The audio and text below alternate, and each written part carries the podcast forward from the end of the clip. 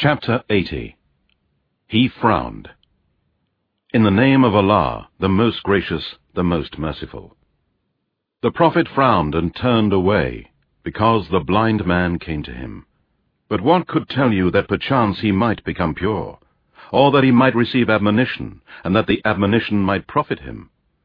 As for him who thinks himself self-sufficient, to him you address yourself. There is no blame on you if he will not become pure. But as to him who came to you running and with fear, to him you are neglectful, and you divert your attention to another. No, but surely it is a message of instruction. So, whoever wills, let him pay attention to it.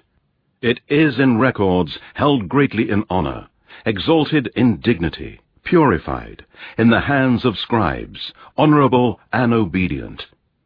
Cursed be man! How ungrateful he is! From what thing did he create him?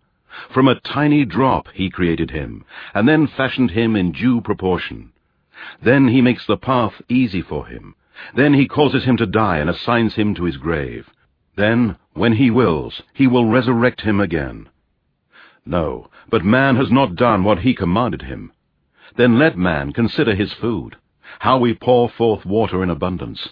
And we split the earth into fragments. And we cause grain to grow there, and grapes and green fodder, and olives and date palms, and gardens dense with many trees, and fruits and herbs.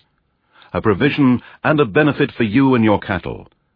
Then, when there comes a deafening cry, that day a man shall flee from his own brother, and from his mother and father, and from his wife and his children. Every man that day will have enough concerns of his own to make him careless of others.